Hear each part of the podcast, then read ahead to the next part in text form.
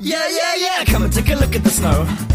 Bright white as far as your eyesight goes. Come and take a look at the fields of snow. I'll just get my coat, then we're good to go. Come and take a look at the lake. Let's have a quick skate before it gets late. Come and take a look at the frozen lake. Put your clothes on, mate, don't make that mistake. Ba ba da ba ba ba ba ba ba da ba. Happy Christmas. Ba ba da ba. Greetings, holiday shoppers. There are now just 264 shopping days left until Christmas. And I think you know what that means. That means it's time for another episode of Christmas Creeps, your one stop shop for holiday movies and TV shows all year round. Hi, my name is Joseph Wade. I'll be your host for this evening. Here with me tonight are my good pals, Johnny Five, the human robot, Hi, and here's my butler, Wordsworth, pouring, pouring me a drink, and that's what the glass clinking noises are, Brad. uh, Mr. Bradford, this is not cleaning. This thing is going to be filthy after I'm done with it. and back on the podcast after a long hiatus, uh, Karen is back with us tonight. Hello. Hi, Karen. How's it? How you been doing? Uh, it's been a while. It has. I mean, I was here for a lost episode around Christmas time, but uh, we had some that our our computer ate it. Yeah, I, I I unfortunately. apologize for that because like I that was a good episode and we and it got chewed up by the internet. So. I know it Our was, robot dog K9 ate our homework. it was it was very good. Uh, well, guys, uh, tonight as we record this, it's Oscar Sunday, and uh, congratulations to uh, Dunkirk for all of the Oscar wins. Is I don't is that the one that's going to win everything tonight? Congratulations to, um, let's say Casablanca. That probably won something. Congratulations, Casablanca. Yeah, congratulations to Gandhi and to Lord of the Rings and to Ben Hur. uh, Ben Hur and Rocky and Star Rocky Wars. III. Star Wars didn't win. Rocky three won. Rocky three definitely won. Congratulations to Kramer versus Kramer. And uh, Back to the Future Part two. and uh, all the big versus Oscar winners. Seinfeld. Sign versus Seinfeld. Seinfeld versus- Oh, okay. Uh, congratulations to uh, American Vandal and all the Oscar winners this year. Uh, big round of applause for them. Uh, but tonight, in honor of Oscar Sunday, we are actually talking about an Oscar nominated film tonight. the Uh, Hurt Locker. The Hurt Locker, yes. Nobody knows that it's a Christmas movie, but actually, you know, if you really get down in- deep into it, uh, Jeremy Renner uh, wears a Santa hat throughout the entire film underneath his uh, his uh, bomb squad gear. No, tonight we're talking about the 1983 uh, John Landis comedy Trading Places, which uh, was nominated for exactly one Academy Award for Best Adapted uh, Score, uh, which I didn't realize was a category. Oh, I Until I figured it was looked it gonna up. it, was gonna be like best makeup for all that fucking blackface this movie has. Worst makeup, please. Oh, this best was the costuming for 80s. that the uh, the totally real gorilla at the end of the film. Yeah, Oh my absolutely. God. You definitely couldn't see the that- human eyes. the the fucking the fucking quote real gorilla seriously looked like fucking one of the Ewoks from uh or one of the Wookiees actually one of the Wookiees from uh Star Wars Christmas special. We're going to talk about the end. We're going to talk about the beginning of the third act soon enough because for everything this movie does right, somebody else like took over or something because it's There's No, it takes a it's it so takes a good hard and then it's so bad and then it's so good again. Yeah. it takes a Uh, hard left turn to Shitsville for about ten minutes at the end. it's a fucking weird. roller coaster ride. And it's it's kind of amazing because what happens during those 10 minutes? Oh, Jim Belushi's in the movie now. Coincidence? That explains it. That And Al explains Franken. everything. And Al Franken. yeah. Oh, America's man. favorite funny man and America's least favorite uh, senator. That right. explains it. Al Franken shows up and he's just like, "Oh, let the one character rape the other character. It's okay." Right. Yeah, Oh man. it's fine. They're in love. Right. Um, but before we get to any of that, So, where i in in your rank order list of disgraced senators, where does Al Franken fall Um, on on? But it's specifically disgraced senators. has Jesse the Body Ventura? No, he wasn't ever a senator. He was a governor. he was never disgraced. Mm-hmm. hmm okay, yeah. So never mind. also never disgraced. I don't know. because we definitely don't want to Anyways. get a, a, a cease and desist from him. Um, yeah, I don't know. Al Franken. Do we even want to get into the Al Franken issue tonight? Because No, let's. I I I was mostly being. He is in this movie for about 5 minutes as like a bit part character actor, so who cares? yeah, He plays a drunk guy. yeah. Yep. this is the early '80s, and Al Franken, if you know, was if he's known for anything, was known for being a, an SNL writer. So this is an SNL movie through and through. Yeah. Um, But yeah, so, so uh, Trading Places, uh, 1983, Dan Aykroyd, Eddie Murphy.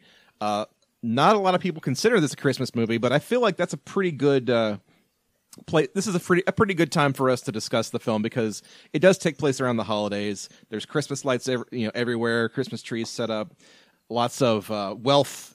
Uh, class warfare going on in the film, Yeah, which is kind of it a, fe- a Christmas staple. Go ahead, Karen. I was gonna say it felt extremely relevant to watch. Uh, It was like blowing my mind when we were watching yeah, like it. the first, like the opening credits, it, like it was like if they knew what they were doing, this would be like a really like fucking like hit you over the head blatant like scene of like look how fucked up this shit is. But they didn't know what they were doing because it's the '80s and it's John Landis. They were just like, let's just film Philadelphia. I mean, they kind of knew what they were doing. Like they were they're, they're playing Mozart and they're cutting back and forth between like uh, rich people getting ready for Christmas and then poor people sleeping in the streets and then like Well, the the middle class just kind of didn't just lea- working.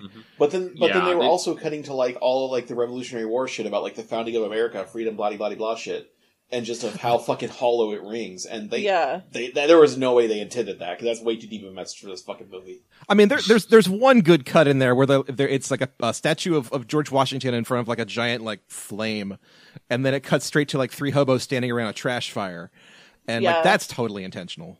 That's totally intentional. I, I think they would, knew what they were going for. They just didn't lean hard in, Yeah, yeah, like- hard enough into it. And then also, yeah, some of the some of the imagery in that opening, in that opening montage, kind of undermines it. Where it's like, well, this is still America, and it's like, well, just Yeah, maybe like- stick to the cutting back and forth between two very disparate life Yeah, situations yeah. and classes. But It's, it's, Yeah. it's still like you know early '80s. This Yeah, is Reagan's this- America yeah, I'm just uh, on, saying, on any, film. any sort of social commentary this movie had was purely accidental.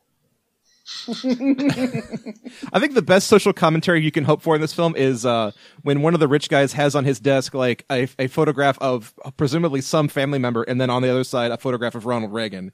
yeah. Yeah. That's kind of where this thing comes down. So, uh, hey, who who wants to real quick just kind of give us the quick and dirty on the plot of Trading Places? Oh geez. Um, Brad does. I guess Brad does. Hell yeah. I guess we're gonna we're gonna lean on Brad for this. Okay, so uh, we are introduced. Our first character is Winthorpe, Mister Winthorpe. I don't know his first Lewis. name. Played by Lewis. what? Lu- Lewis? Oh, like Louis. Louis. Lewis Win Lewis Winthorpe, uh, played by Dan Aykroyd, who is a extremely wealthy person. Um, at the opening montage, has his butler preparing his breakfast, and then we see Winthorpe uh, receiving breakfast in bed and getting shaved, and it's his valet and Yeah. drives him to work and all that. And he Basically, is it's treated a like baby. yeah, he- he's a giant giant rich baby. Um, He's the boss he baby. go. He's the boss baby. There you go. You got it. Academy Award uh, nominated film The Boss Academy Baby. Award nominated boss baby. All right. That- that's um, the award-winning boss baby. slight aside, just real quick aside. Um, I went to a convention with Joseph in January, and it- you know, he and he and some of his, his brother and some of- some of our uh, mutual friends had traveled for several hours to get here. And on the first night, it's like I'm, I'm downstairs, like taking in the sights. I come back, and what is what is Joseph and one guy who flew out from California doing? They're sitting in a hotel room watching The Boss Baby. Why? Not, hang on. And I'm- Okay, let me defend myself for a minute, okay? And- no, no, no, no. I'll finish it. and I was like, I, at first I was dumbfounded. I was like, "What are you guys doing?" And they're like, "We're watching The Boss Baby," and it's like, "All right." And then they explain it to me like the- how they like The Boss Baby apparently, and it's it's somewhat of a good film. And I ended up watching the rest of it, wi- rest of it with them, and it, the animation's good. Anyways, This is the second podcast where I've had to defend myself and vis-a-vis my love for the boss baby. Oh my god. Man, I was like, you open the door, it's like, what are they doing? Do it, coke off each other's dicks. It's like that's more socially acceptable than like boss baby. oh no, my reaction was uh, just like one notch below that. I was like, "What are you doing?" Because like first I thought they were doing it ironically, and then it's like, nope, not a shred of irony here. Okay, can can I explain why we were even doing that Yes, for just for like the Brad's benefit and for the listening audience at home? this uh, is so, Joe's uh, chance to set the yeah. record straight. uh, one of uh, one of our one of our mutual friends who was there, uh, he was reading, going through his tweets, and he discovered uh, a string of tweets from that, that the YouTube guy JonTron, who boldly proclaimed that The Boss Baby is a better film than Blade Runner twenty forty nine. And we noticed that uh, our our hotel room had Netflix, and that The Boss Baby was on it. So he said, "Well, we got to find out. If he says it's better than Blade Runner two, we got to find out." And we Well, started isn't watching he also it. the and guy the- who says a bunch of racist shit? So like, why do you got? Why do you Yes. gotta like? Why don't research all the racist shit? He said, why don't you get out your fucking like? I- okay, look, skull I, I'm a, calipers? I'm well aware of that, but you can't just say the Boss Baby is better than Blade Runner Two and not and not expect me to, to see if this is correct. And so we did, and it's not better than Blade Runner Two, but it is a very good animated feature. Oh my god. Oh. so anyway, all Dan- right. so anyway, Dan Aykroyd is the Boss Baby. Dan Aykroyd is the boss baby. Um, So he basically, is- what he's Joe Louis says is Winthrop. that he doesn't agree with everything Hitler did, but Uh, Winthorpe is a is a commodity commodities future trader, uh, who is hired by the Dukes, Duke and Duke, uh, who are old money, uh, two old dudes, uh, brothers, and they they run this commodity trading firm, and it it, it, it appears that Winthorpe is is v- pretty okay at his job, but it's uh, it's also portrayed as being very simplistic. He sits at a desk and guesses what guesses whether a number is going to go higher or lower. And um, In later this, in the in this film, case, the it's Duke pork bellies. Yes. And the Dukes explain, you know, either whether or not it goes higher or lower, we still make money because, you know, they, they have both buy and sell orders in this market. Um, all right. So cut to uh, Winthorpe visiting the gentleman's club, like an actual gentleman's club, not, not a Heritage strip Club, I joint think is the name of The it. Heritage Club, yeah. the Heritage Club, it- b- basically old rich dudes club, um, where he goes and meets the Dukes to give them uh, the papers, the the payroll for them to sign. Uh, there is a mysterious Mister Brooks, Books, Beaks, Clarence Beaks. Beaks, Clarence Mr. Beeks. Beeks, Clarence uh, Boddicker. which, uh, which Winthorpe inquires about, and they quickly, uh, you know, make make light of it and say, "Oh, we'll take care of this person." Yeah, later." there's some like, Of oh, course, it's that's some, where- it's a code name for some special projects thing or some bullshit yes, like that. he's doing research for us, and they wipe it under the table, but it's very clear it'll come up in the movie later. Uh, we cut to Billy Ray Valentine, who is uh, outside, uh, played by Eddie Murphy. Uh, wonderful performance. Uh, he is he's out outside of the the gentleman gentleman's club and bumps into. when we Well, no, no, first, when we first, meet him, he he's- grabs onto no, when we- grabs onto Winthorpe's leg. He's pretending to be a disabled veteran and is is begging, um, and that goes about as well as you would expect. Uh, but as Winthorpe is exiting this club, he bumps into uh, bumps into Billy Ray Valentine and drops his case, and uh, Billy Ray picks it up and tries to give it back to him, and of course, being racist, Winthorpe immediately assumes that he's being robbed uh, and this escalates further and further until Billy Ray is being chased through the gentleman's club with the briefcase and is apprehended. Uh, all the while, the Dukes are having a discussion about nature versus nurture, whether somebody's upbringing and, and environment are more influential to the kind of person they're going to be or their genes. Yeah, like one of the one of the Dukes is convinced that um, the only reason Winthrop was successful is because he comes from a good family and everything, and the other one is like, no, he, he's successful because he went to Harvard and all this shit. Like they, Well, no, that's the same side. The other side is the other side is Winthorpe would be successful no matter where he came from. yeah, that's that's the, G, that's uh, the G because side. of because of his breeding. yeah, that's like he came is, from, is the he came from a good family versus he had good training. right exactly Right. So Randolph is all about is the nurture candidate. He's all about the you know if you put somebody in the right surroundings and give them the right motivation, you know anybody can be successful. Uh, meanwhile, Mortimer, his brother, his like mo- his like stingier and and like more blatantly racist brother believes it's all about genetics and nature and like no, it's just how you were born that Yeah. defines you know kind of how how good you are and how equipped you are to do the do be a to be a person in the world. Although you, Right. you do eventually find out that they are both extremely racist. Yes. Oh, One- one- yes, one yeah. is just racist er. yeah. Yes, exactly. Yeah. More openly, mostly. Uh, but so Seems like. uh, Mortimer and, and Randolph they make a gentleman's wager to determine um, who is who is more correct. uh, ab- about nature versus nurture. And so, what they plan to do is they plan to uh, frame Winthorpe for uh, stealing money and also being a drug dealer to bring him down as low as he possibly can go, take away his um, his bank account, his home, his job, his girlfriend, everything, leave him you know a bum on the street. Meanwhile, give Billy Ray all of that stuff, give him give him his his uh, house, his clothes, his butler, everything, and encourage him to like be a successful businessman. Show him Yeah. the ropes and teach him. give, yeah, and hope, give him you know, give him Lewis's job. give him eh, give him Lewis's job, and then the the bet is whether or not Oh. uh, there are two parts to the bet. There are the, two parts The to the first bet. part of the bet is that uh, Valentine will succeed in the job and be basically just as as uh, lucrative as Winthorpe in this job. And the other side of the bet is that Winthorpe will uh, commit crime and become basically a hardened street criminal. Yeah, they're, the the bet is basically yeah. Uh, Billy Ray, put in the right circumstances, will do well despite being from, as he puts it, like a broken home and things like that. You know. And so the the plan is set into motion. Dan Aykroyd gets completely destroyed and thrown out onto the street, and Billy Ray gets put into a suit and given this fancy house and a fancy butler. We should talk about some of the And- some of the names you rec- you would recognize who just show up randomly in this movie at places. Um, yeah, like um, so so when the, when Billy Ray first gets thrown into prison, he's just standing there explaining how he beat up all these rich dudes with like his his fake karate skills that Yeah. he definitely does have. And the guy standing next to him is uh, Giancarlo Esposito from uh, Breaking Bad, just kind of Yeah. standing and watching. Never fucking realized Yeah, it. we didn't realize until we were looking at the credits because I was looking at some of the other names and um, Yeah. yeah, those those those two guys. I'm not kidding. Are credited as big black guy and bigger blacker uh, and bigger black guy. I think. Bigger I, blogger. I would have sworn he would have been credited as Yeah Guy. Yeah, I- Yes. I, figured it was. I figured it would be Barry White and yeah guy, but yeah, it was like it was like big black guy and even bigger black guy or something like that. Oh man.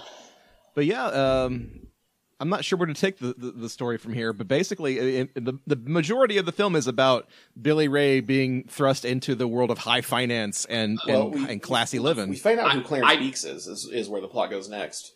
I, I Okay. can I can there's a little bit to it and the the central part of the movie is sort of this witnessing this shift um Billy Ray you know Just does or is is first incredulous at, at receiving all of this and and wondering why the whys and hows and eventually comes to terms with it uh, ends up going to uh, a bar and paying off his debt and uh, receiving all of his old friends and has them over to his house for a party but then during this party there's like this shift where you know he he starts uh, he, he acting a little more stodgy and Yeah. and at at 4230 is how I am in my internal monologue whenever I'm hosting a party. It's like, have you ever heard of coasters? Who put this out on the table? It's like, I believe get off it. this carpet. This is a Persian rug. It's like, he easily shifts by from nine. like trying to steal everything in his brand new house, like shoving stuff into his coat and like cigar boxes and stuff, to actually like taking ownership of it and trying to treat hope, wish, hope, wishing and hoping that his guests would treat his house with some respect. and and then eventually ends up telling them all to leave and telling them all to be quiet because the neighbors Yes. he wants the neighbors to stay asleep because they have jobs as well. yeah. And Um, speaking of his it's job, he's it's actually such a good He's scene. actually really good at his job just from I guess the movie makes you want to think it's just from street smarts. It's just kind of like commonsensical readings of like how people act in general is how he's able to kind of predict the futures markets.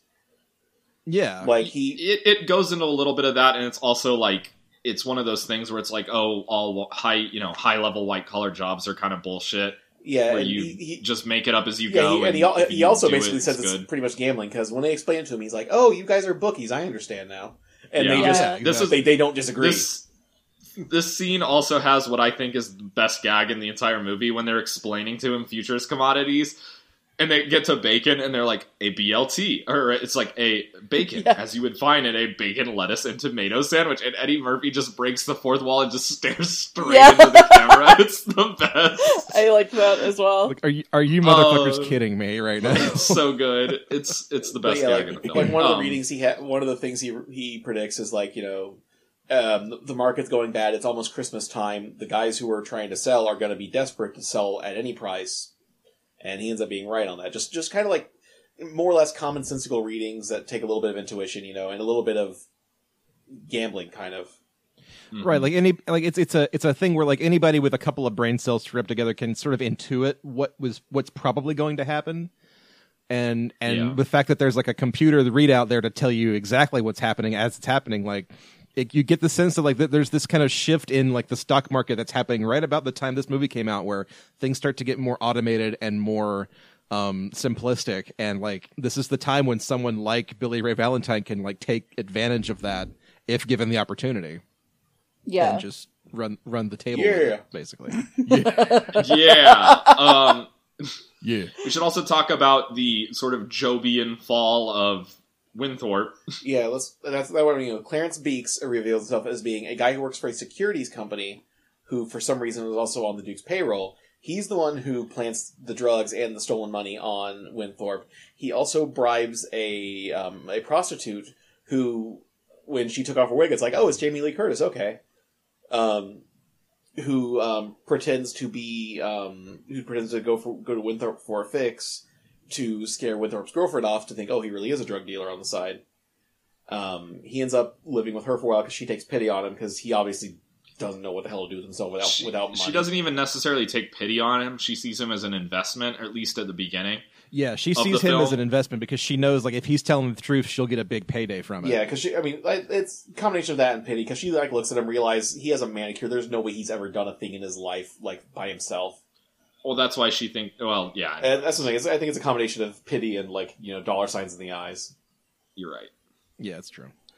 Um, Okay. but she she's kind of she's the the hooker with the heart of gold sort of. Yeah, exactly. There it is. Stereotype. There it is. And because Yeah. she's Jamie Lee Curtis, she's also the source of like eh, sixty percent of the nudity in this movie.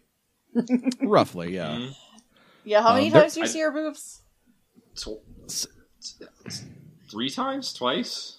Something like that? I don't know, A few. something like that. I mean, yeah, they, re- they they lean into the fact that she's playing a hooker, a prostitute, so they they they have her disrobe a couple of times. Yeah. Because it's, it's an '80s movie, and it's Jamie Lee Curtis is like, yeah, well, I might as well make hay while the sun shines. Yeah. And I don't I don't know if if if they considered her to like be so brave to do a role like this, but like she actually won awards for this movie. Oh. Jamie Lee Curtis won a BAFTA award for Best Supporting Actress for this role. Oh wow. yeah. So we could go into more detail, but um, it's, It's it's not really germane to the plot. right, it's a lot of necessarily. it's a lot of moving parts that kind of build up to sort of a pretty a fairly simple plot to tell you the well, there's a truth. lot of comedy fluff as well. Yeah. Yeah, this, I mean is, this is a two hours long comedy movie. uh, there's a lot of uh chaff going on in this film. All right, It's should we just- get to it's used to the, make bread? the central the, the the the action in the second second act? yeah. I mean, Okay, So I, I guess at this point, like all this transpires over the course of like ab- I guess about a month or so around Christmas, because um, there, you know there's there's Christmas stuff going on. There's p- preparations for the holidays. There's Christmas trees everywhere. Yeah, and, And, a lot of the um, major plot events that kick like the second half of the plot in motion happen at a Christmas party. Yeah. Yes. Yeah. why don't you go into that?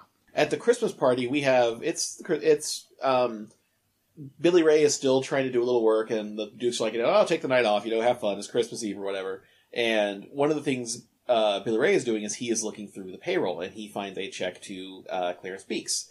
Asks the asks the Dukes about, it, and they're just like, "Oh, he worked here before you got here. There's nothing to worry about. I'll take care of it." Blah blah. blah. He just puts the check, the ten thousand dollar check, in his pocket. Um, uh, Winthorpe is sneaking in dressed as like the dirtiest, nastiest Santa ever. The baddest Santa, if you will. oh, it's so gross, especially when he friggin' puts a salmon Oh, fillet down his shirt. God. He's just stuffing his pockets full of rolls, puts a salmon down his coat, It's And- nasty. and he uh, At one point later, well, it, it's not germane to the plot, but later he takes it out on the bus and it's like all tangled up in his Yeah. beard and he's trying to oh, eat it. I almost fucking Disgusting. gagged. It was nasty. Anyways, Winthorpe is trying to plant drugs in his office, in Valentine's office. Valentine has him kicked out. Um, Valentine um, is in the bathroom sneaking a cigarette when the Duke's. no, No, I- he- I, it's- I thought it that's a was joint. implied that it, he he stole like a he He stole one He- joint he- from from yeah uh, okay. he stole Winthrop's a big joint Okay. out of the drawer. stash of, of shit. Okay, Yeah. I'm Oh, sorry, I missed it. I thought he was just sneaking a cigarette. No, Okay, he, well, he he pocketed it out of the shit that got planted in his drawer. Okay, well, yeah, he's smoking in the he's smoking in the boys' room either way. And the Dukes come in and they're discussing the bet, and he discovers first off that there was the bet, And second off, that the bet was for a fucking dollar that they they fucked with these two guys' lives. A And And single also goddamn third, that dollar. they're like super wicked racist. Yeah, and- they Yeah. do use the N word in this scene. And fourth, that they're going to switch it back around because you know. So yeah, It's like we've tortured Winthrop enough, basically. time to throw Valentine back out on Well- the street is pretty much what they say. Yeah. And yeah. So Valentine tracks down um, Winthrop after Winthrop tries to commit suicide a few times. He tries to kill himself with a gun. The gun doesn't work. He bought the gun from Bo Diddley, by the way. Yeah. Yeah, yeah. He puts the gun to his head, pulls the trigger, nothing happens. He throws the gun away, and then you hear a, a gunshot go off and, And like and- a and glass ricocheting- breaking. Yeah. Yeah, I- I love that. It's Just from Oh, it wasn't man. just like a gunshot and a cat screech or something like that. It was like five or six fucking noises going on. Like it was one of those jokes. Shattering glass, pachang. Yeah, one of those jokes where it's like it goes on about three seconds longer than it should, and that's why it's good. Right. Yeah. But then he he tracks um he tracks Eddie uh, Eddie Murphy tracks Dan Aykroyd back down to um, Jamie Lee Curtis's apartment because they don't have character names; they're just the actors now. Um, then the the he's he's O- ODing on- Ophelia, is Ophelia. the name of Jamie Lee Curtis's character, oh, by the yeah way. he um L- Winthorpe is ODing on pills in the bathtub. They um. Billy Ray calls his butler, who kind Yes. of is finally coming clean on what's going on. Coleman. Coleman, like the lantern. Yes, he c- he's kind of finally coming clean on what's going on. They realize that this is all the Duke's just fucking with people because they're rich and have the money to fuck with people like this, And it, and it was for a dollar, no less. and Yeah. also that they are. Also, the other thing is that they have a they have um, Beeks stealing a copy of the orange juice futures report before it comes out um, publicly. right. So they can they can corner the market on frozen orange juice Or like right before the report gets out and make a lot of money. Right, Yes. so, So cut to Oh, the worst so, part of the uh, movie. ha- hang on a second, though. I, I do want to point out that, like, uh, when when um, Winthrop wakes up in his own back in his own bed in his own house again, he, he turns to Coleman and he says, "I had the most absurd nightmare. I was poor and no one liked me." Yeah. I uh, I liked Uh. that too. Oh. Yeah. Oh. and But yeah, so then the worst part of the movie happens. it's then it just it just turns into like just a like a comedy of errors type thing of just all these things going on these parts that try to move next to each other and just No, what it turns it, it, the first part of the movie is a good comedy movie, and then all of a sudden it turns into a very bad comedy movie Yeah, for that's- about ten yeah minutes. and it's like all these parts that move next to each other because of course they do it's like oh there's a gorilla that's going to be important because there's a fucking gorilla now you know Yes. yeah, it turns into like So there's- I don't know. there's like a- You've seen bad comedy movies, Yeah. you know what I'm talking so about. there's what what else going on there's a party on the train that all the rich people are at Oh, my favorite part about the party, by the way, is that they cut to and from it over the course of like 15 or 20 minutes, and every time they cut to it, the locomotion is playing. Yeah. yeah, Yeah, it's constant always loop. the same song. Yeah. Yes. jim belushi's at this party dressed up like a monkey because he, he has to ruin No, the he's a, a music now. gorilla. He, he- he actually there's a s- there's a small cut where he's telling somebody off for calling him a monkey instead of a gorilla. Yeah. Okay. I'm sorry, Jim. Which I'm is sorry one to of have the- one- offended you, it- Jim Belushi. it's one of the it's one of the few good jokes in that this entire bit. Actually, I This whole think. thing feels like a weird SNL sketch that they decided to just graft onto this movie because it really Yes. does not fit. I think my favorite running joke in the entire movie is every time someone calls Winthrop a heroin dealer, he corrects them that it was PCP. yes. it's it's pretty good. Actually, it's PCP. Angel dust. Angel. Sure, absolutely. Ugh. Oh, okay. Okay. So then, also for some reason, there is a gorilla in a cage on the train, getting which is put under the care of a very drunk Al, Al Franken and a very drunk other guy who are finding as many ways they can to ignore their duties and go do other things. Eventually, they go to the train costume party and say, "Oh, we just was, I just was a baggage handler." Yeah.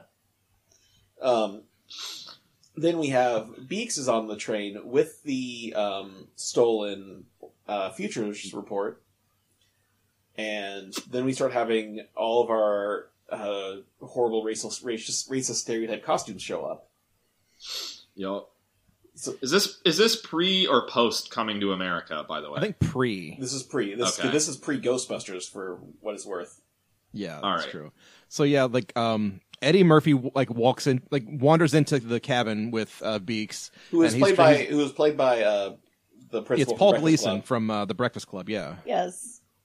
Um, but yeah, Paul Gleason is just like one of those. He's one of those actors you can always rely on to like show up in a movie in the '80s and just be angry at everybody. Yeah, because he was he was the the Dwayne T. Robinson in Die Hard. Yeah. Oh, yeah. we, that's I mean, right, We that's have some, we right. have some like uh some uh some re- recurring features on this ep- on this episode. Paul Gleason, Jamie Lee Curtis. She was in Christmas with the Cranks, right? It Yeah. wasn't Christmas with the Cranks. Yeah, you're right. I completely The forgot fucking- about and Dan Aykroyd Inaugural episode. Oh, and was in Dan that too. Aykroyd. That's God, amazing. Uh, but anyway, yeah. So Eddie Murphy shows up in this um, it's like traditional African garb. He's like a, I'm a I'm a Cameroonian uh, uh, exchange student, and he's he's going through his like holiday rituals and, and annoying the fuck out of Beaks. And then uh, Coleman shows up as in in a priest's outfit, and they start kind of doing like- it back and yeah. forth. It's like, oh, I'm Irish. I draw Control Alt Delete type of fucking accent. Right. Oh, and then and then Jamie Lee Curtis shows up as like a sweet a Swedish like backpacker Which girl I, with I like really love it because she's like, yeah, I'm from Sweden, and Coleman's like, don't you mean you're German? You're wearing the lederhosen. no, Austrian. Yeah, it's like I think you'd be Austrian to wear the lederhosen. She's like, no, yeah, I'm just Swedish. terrible. It's so good, it's terrible. Christ. But then but then Dan Aykroyd shows up in blackface as as Bob Marley as a Bob Marley esque Jamaican man. Whoop, whoa, whoops, Oh, a doodle. And what it is is they're just all trying to create a big distraction so they can switch the suitcases out, put a um, put a fake report in it, and it all doesn't work because uh, Beak catches them doing this, pulls a gun on them, um, drags them back to the uh, to the baggage car Back in- where the gorilla is. Yeah. Jim Belushi shows up and just farts all over everything and ruins the plans because that's what Jim Belushi does. He like gets up and, and he gets he gets up into Beaks' face and like starts yelling at him for like being a, a buzzkill at the party. and yeah. they wind up putting putting Beaks into Jim Belushi's it's like- gorilla costume. It's like Beaks pushes Jim Belushi and the other gorilla gets mad and like knocks Beaks out. Yeah. So, so they yeah. they duct tape his mouth up and put him in the gorilla costume in the cage with the other gorilla. Who the other gorilla then rapes him because rape is funny because this is the eighties. Yes. Uh oh. because gorilla rape is also funny because it's the 80s. Oh boy. This, this whole this whole sequence is was ill advised, and I'm I'm sure It- it could on just- network TV you would not see much of it anymore. There- it could just be there- described as problem problematic nowadays. Yeah. Yeah, pretty there much. there is one good thing about this sequence and that I appreciate this movie putting all of the unfunny and problematic stuff into a 10 minute stretch and just getting it out of its system. Yeah, It's better than sprinkling all of this throughout the entire movie because it would have ruined Yeah, like the they're like because it's an early Eddie eighties Eddie Murphy thing and everyone in the early eighties thought it was really funny when Eddie Murphy uh, yelled homophobic slurs. He does that several times throughout the movie. Yeah. it. Yeah, Yeah, that's there's true. that. I That's guess true. there But, are like- other problematic part- parts. But what I'm saying but- is though, it's like, yeah, for most of the other problematic things, it's just oh, it's just a segment of the train where everything is horrible and racist. Yeah, it's, it's, it cannot be understated how bad this whole sequence is. The terrible, horrible, no good, very bad racist train. but it's it's just unfunny is the big thing, but Yeah. yeah, but, like it, from a 2018 perspective, if you can make it through this sec- this sequence of the film, you then come to the best sequence in the film, which is their their revenge, the actual revenge plan against the Dukes. So they've they've switched out the reports and put a fake one in. and they give that to the Dukes. Right. Oh, and we forgot to mention one of the cops was Frank Oz. Yeah. That's true. Yeah, the the, the bald cop with the little mustache, the, the, The, cop who nerdy sounded like looking guy. the cop who sounded like Kermit was Frank Oz. Surprisingly, which is which is ironic. So Winthrop and and Valentine, you know, they they they get dressed for the big day. They go to New York City. They go to the World Trade Center. Uh, never forget. Uh oh. Um, whoop whoop. and Yeah. the, yeah, and and Winthrop explains to to Valentine wh- how stressful this is. Like this is the big show. This is like you you have to kill or be killed. It's buy low, sell high. He gives them all like the all of the uh, the uh, stock market t- trading tips, and they they set their plan in motion, where their plan is to. Uh, the Dukes are the Dukes are of the are under the impression that the report is going to say that the winter storms were so bad that they've decimated the orange juice crops. Right. In So which we're case, they profiting. want to buy the price is going to go up, so they want to buy as much of the frozen orange juice before the price goes up and the report comes out. Yeah. Right. So that so However- they they, for, they they trick them into driving the price up, but on the sales floor, on the floor, uh, Winthorpe and Valentine start to sell, and and they get a, s- a- they get like a, a selling uh, rush going, so that the price gets dropped down dramatically to like twenty nine dollars a yeah, share. or yeah. whatever. Once once the report comes out and everything, and people really start selling, yeah, the good price drops from like hundred and something to twenty nine. What they do is they wait for the price to raise a bunch because they're. Duke and Duke had ordered their trader to to buy as much as possible up to a certain price, and they waited, and then they started selling theirs, tanking the price. and as soon as the and price then got to ensuring- you know Yeah, twenties, Well- that's when they personally started buying everything back at a low price. Essentially, essentially fucking the Dukes out of billions of dollars. welcome to economic But this, creeps. but here's here's the thing though. They knew what the report said because they had they had made a fake report. yes, So they were like, let's just like so it's like let's get revenge on them for insider trading by insider trading ourselves.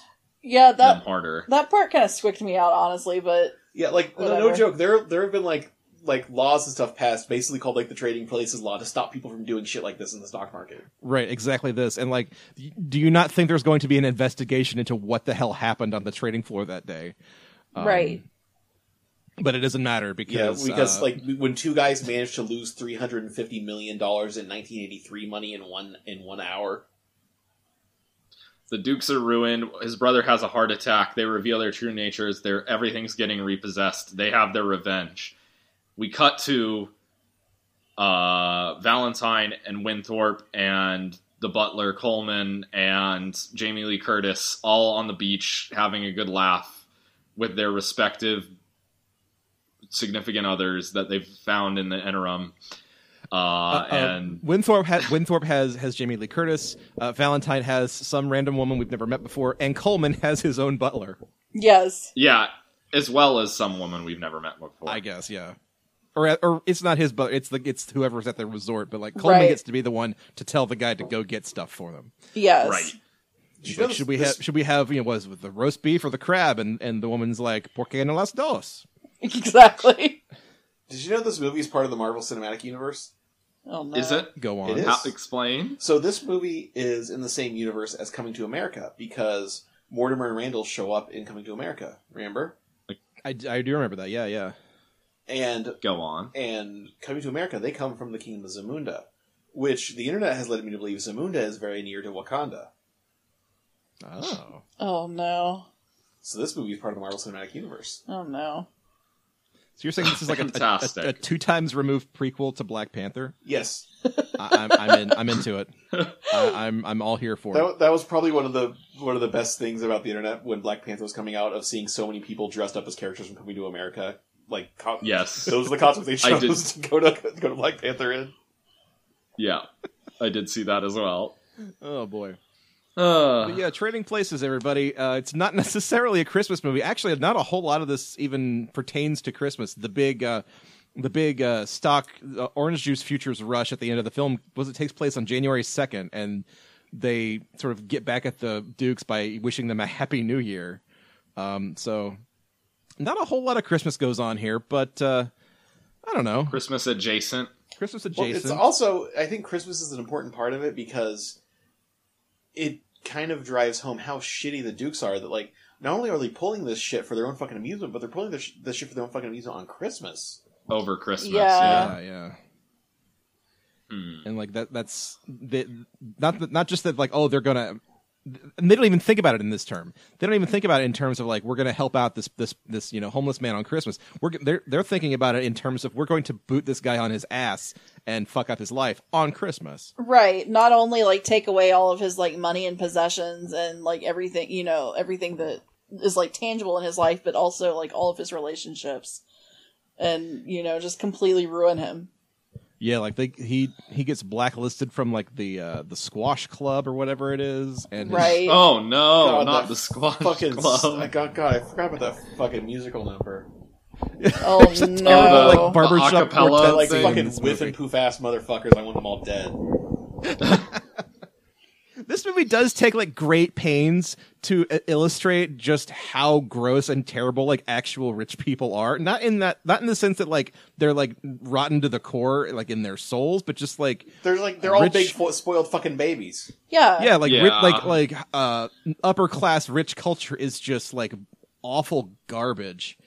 Uh, Yes. Full of barbershop quartets and squash, and like classy restaurants full of food you can't pronounce, and and weird foreplay and stuff like that. yeah. yeah, yeah.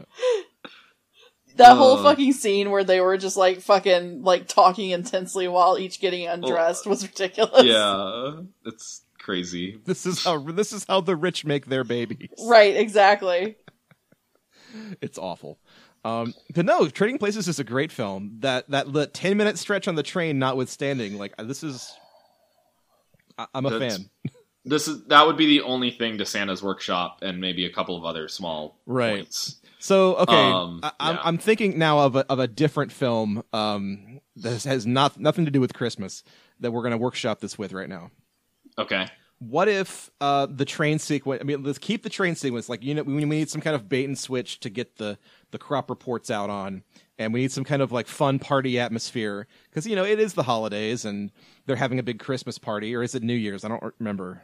I think it's New Chris- Year's. It's it's the day before New Year's or something. It's like January. Yeah, it's it's, like- December yeah, it- thirtieth. no, yeah, it's the it's like the New Year's party on the train because they're on the train to New York.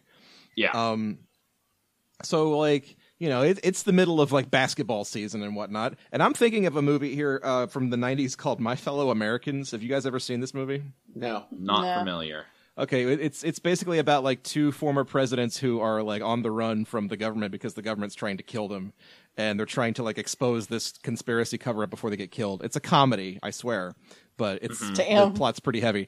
But it, there's a scene where they hide out on this train that's going to like a basketball tournament, and it's a it's a train full of uh, UNC Tar Heel fans, which is kind of why I'm into it but they just like hide out on this train and they have to like pretend to be basketball fans and they they pose as like imp- president impersonators for the party uh, on this train full of basketball fans Oh my god. and it's like deeply inoffensive and deeply like n- I'm not gonna say PC, but like it's okay as far as the PC thing goes.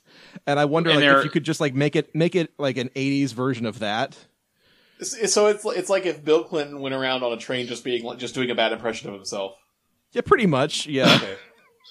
so like the the two businessmen, uh, I guess, and there's they still have to like be in costume, but uh, with a with like a, a, a crowd of, a crew of like uh, basketball fans or uh, even like people going to see the Olympics or something. I don't know. Um, sports fans of that ilk.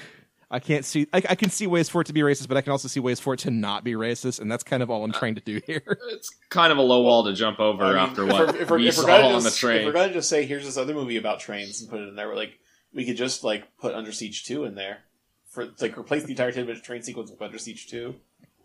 So then Steven Seagal has to get the brief, the real briefcase to the front of the train before Paul Gleason explodes. Yes, Replace it with uh, Snowpiercer. there we go. Okay, yeah. I will always replace everything with Or- Snowpiercer. Murder, Murder on the Orient Express, or Planes, Trains, and Automobiles. Only the only the middle part of Planes, Trains, and Automobiles though. yes, exactly. Only the trains. Only the trains part of transplants and automobiles. Or Um, I guess that would be the front part, but anyways, I suppose, yeah. Um, so yeah, let's. Uh, it's about time in the show where we we we uh, rate this film on our our patented crankometer scale, where we give it an X and Y axis rating for Christmasosity as well as uh, general quality score. Good Osity. So- good awesome. Good osity. I can't believe it's, it's taken us sixty plus episodes to, to think of that. Qual- Um, Um, Qualidosity. I, I was about to say Qualosity. qualosity, yeah. anyway, so the x-axis where we talk about, uh, well, I mean, we've already been talking about it, how Christmassy the film is. Um, what kind of a score would y'all give this? Like, is it does it even does it even rate in the positive? Because it's kind of I mean, Nah. it's- I don't know. I mean, it's, it it uses Christmas as a setting for lack of another setting. It doesn't really do Yeah. anything with it. And and Right, if yeah. you like read into it, like you can understand why Christmas, you know, like we were talking about with it being especially horrible that they're doing this over Christmas. yeah, But- yeah, yeah. They But it, they it's don't not essential really to the like plot though. And yeah. At the same time, the movie doesn't get Christmas wrong though, so we can't give it too much in the negatives. Right. So, Maybe so a um, one point negative for sh- two. I, I was gonna say one point for showing up. Yeah, I wasn't gonna. I was gonna say maybe zero or, or around Okay. there. I mean, Uh, I guess that's neutral enough. if, if- Yeah. If, if, if I if I'm willing to give it one point and Brad wants to give it negative points, uh, I guess we can meet in the middle and say no points. Negative. Oh Ah. yeah. Yeah, because it's it's it's pretty neutral. I think. Yeah, I'd say so. Um, it's one of those films that like you, nobody ever talks about it being a Christmas film, which is kind of why we haven't talked about it until today.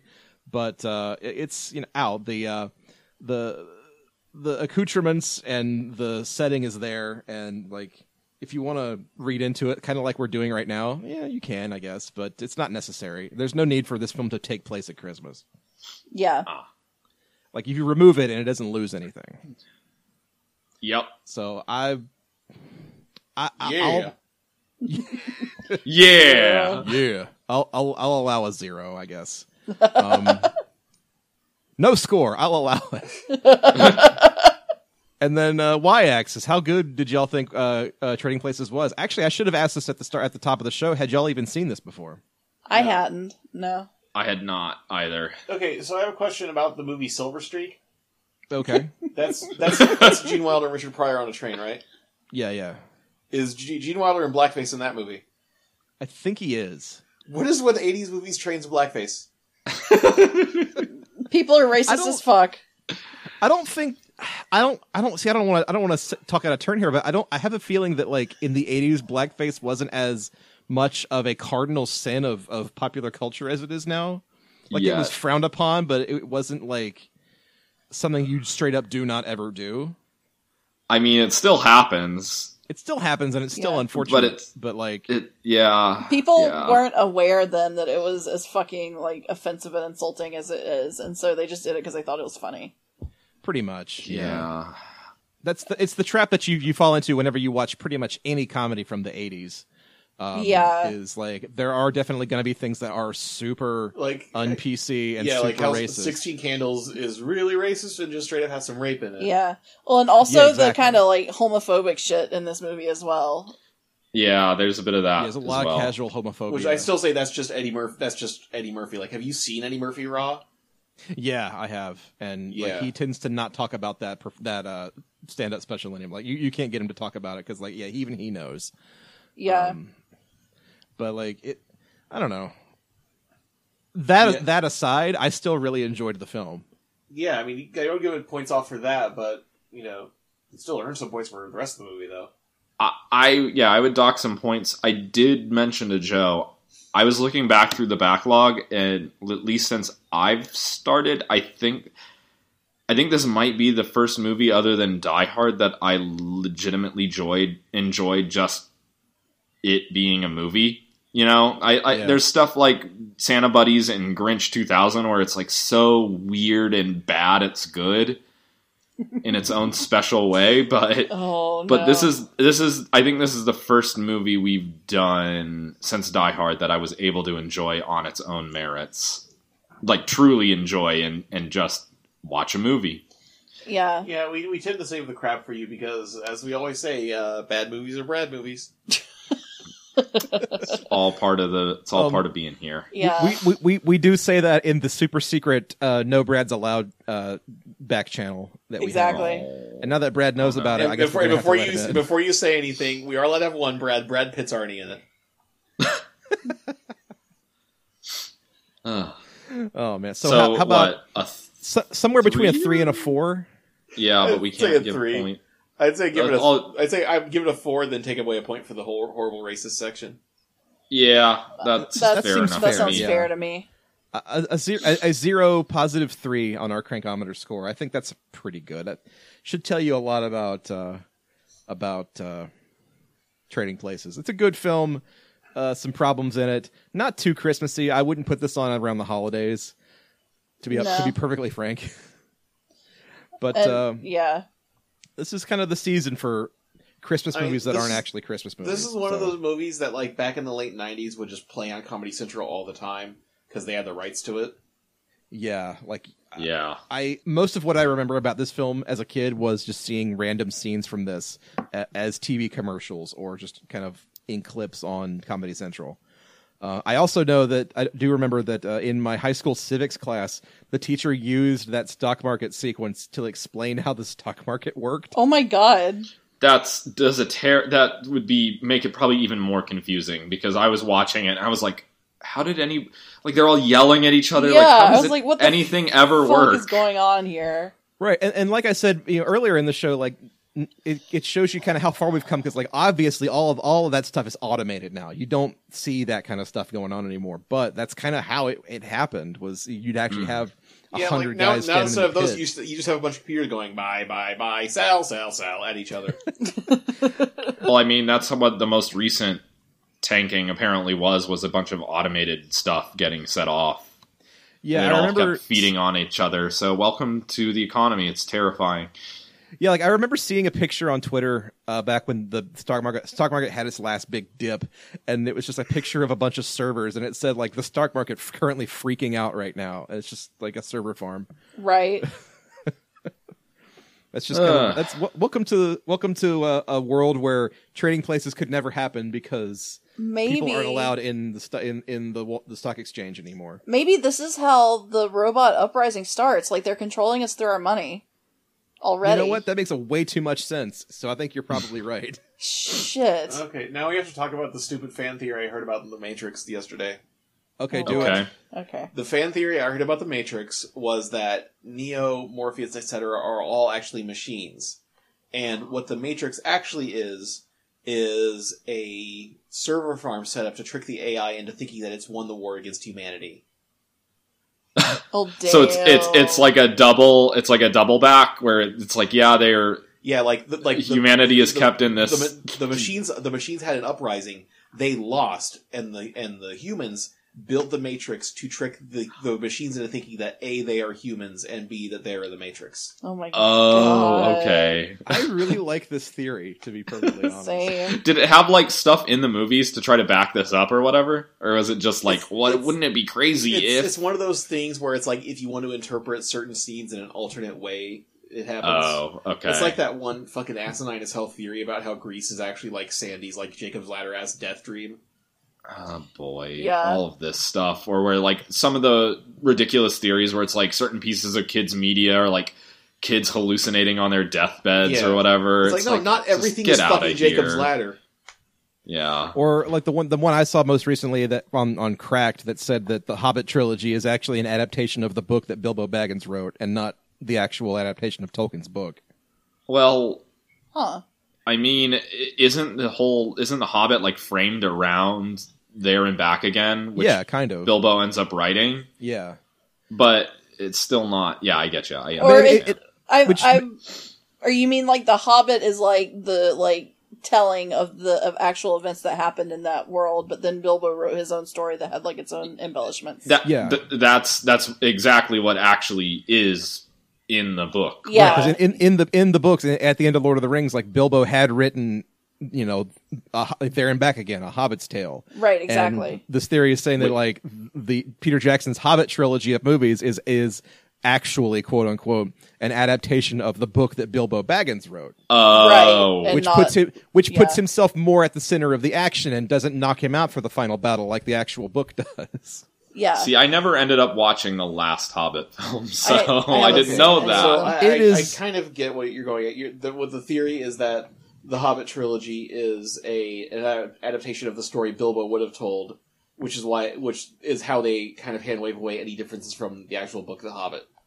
Right, Yes. because the last third of the Hobbit is like Joe just said, Bilbo getting knocked out, and then it's just like this long military history of what happens with the race, the war between all of the, di- like all the races like teaming up or whatever. See, it's been a long time since I read the Hobbit, but there's orcs and elves and and There's a lot of pe- that dwar- and There's dwarves, and they all end up fighting each other or with each other. I don't remember, but anyways, Yeah. The answer to your question is yes.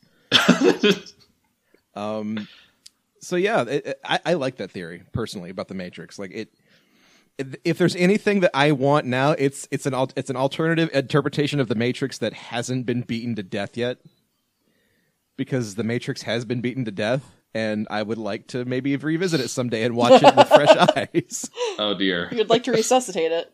Yes, let's bring the Matrix back from the dead. Hey, we- uh, we so were playing- that's so we were playing Drawful last week or the week before. Was it last week? Uh, last weekend. And I, I the word I got was architect, so I drew the architect for the Matrix, and I'm just gonna call Karen out. Karen fucking got it right. She knew what I was drawing. shame, shame on you, Karen. wait. So you just drew Colonel Sanders? I, dr- I drew a fucking old dude with long hair sitting in front of a bunch of TVs. Yeah. How did you get that kind of fidelity out of Drawful? That's impressive. I just drew a stick figure with long hair and a chair, and then a bunch of TV you were- monitors with ones and zeros on them. You were cheating and Okay. playing Drawful with iPads, weren't you? there you go. Yeah. Yeah. All right, I- guys. I, I, fucking uh, I got it. think uh, I think we're gonna have to leave it there for this week. Uh, we've talked out trading places enough, and it's time to wrap the show up. Uh, so, f- uh, final thoughts on trading places? I guess w- before we go, I Um, look straight into the camera. I I liked it, but um, I could have liked it more if. Yeah. if certain things hadn't happened, yeah, I- Yeah. I, agree. Uh, J Man, I mean, it's probably the best version of Prince of Popper I've seen that doesn't have Mickey Mouse in it. There you go. That's fair, yeah. Um, the, I guess the last thing I'll say is I'm currently looking at uh, the Common Sense Media website review for uh, Trading Places, and um, the parents say that this is a good movie for kids ages 14 and up. Kids say this is a good movie for ages 13 and up. Um, It's just those thirteen year olds just want to see some J- some JLC titties. yeah, basically. Yeah. But I do love how on the site you've got it, it lists uh, reviews from you know, what what kids had to say and what parents had to say, and ki- like, it lists the age of the kids that review this movie, and some of the kids are just talking about like all of the bad things that their par- that happened in this movie that their parents let them watch. Uh. All the boobs.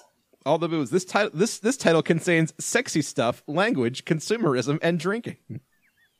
I'm glad that they put uh consumerism with like the other like societal like evils. Yeah, because if there's anything that this movie like really does sort of uh, uh, play up, it's just the absolute avarice of uh, rich people. I Right. guess. Just clowning on like rich old rich white men, like just showing how fucking awful and stupid they are. Yeah.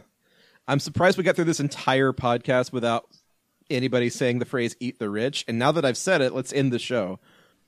Let's eat yeah, yeah, eat the rich. So yeah, if you want to get at us online and tell us what you thought about this episode or any other past episodes, or if you want to give us recommendations for future shows, you can find us on Twitter at Christmas Creeps. You can go to our Facebook page, facebook.com slash Christmas Creeps. Email us, uh, xmascreeps at gmail.com. Go to iTunes and Stitcher and uh, all the fun sites that host podcasts. Give us a star rating and a review. That lets people know that uh, people are actually listening to the show and that they enjoy the show. Uh, Go to that's very important. virtualpiz.biz and leave us a review.